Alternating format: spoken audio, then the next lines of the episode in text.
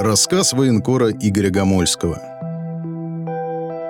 «Не переживай, врут они. Наши все целы», — пишет в личку знакомый офицер, а следом отправляет ссылку на репортаж какого-то заморского телеканала об очередной украинской перемоге. Знает, что мне не все равно.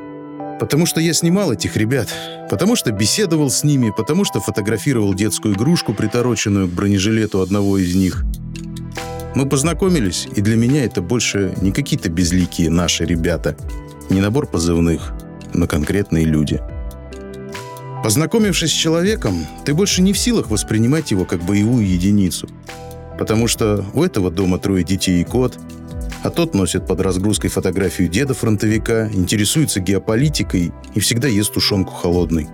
А этот вот принципиально не модифицирует оружие, поскольку считает, что привычка работать из того, что есть под рукой, хорошая привычка. Один способен 64 раза произнести связку из самых скверных матерных слов за 10 минут телефонного разговора. Другой мечтает довоевать и открыть какой-нибудь бизнес. Третий ведет личный дневник и надеется, что когда-нибудь эта писанина превратится в роман. Был даже бывший массажист с прекрасным маникюром, Веселый такой смешливый парень из медиков. Сотни лиц, сотни имен и позывных, тысячи историй и миллионы деталей. Они уже и думать о тебе забыли, а ты все хранишь в голове и очень боишься плохих новостей. А новости случаются. Однажды нам сообщили, что из группы, с которой мы совсем недавно общались, выжило всего несколько человек. Сто лет не пил, а тут мы зашли в кабак и заказали водки.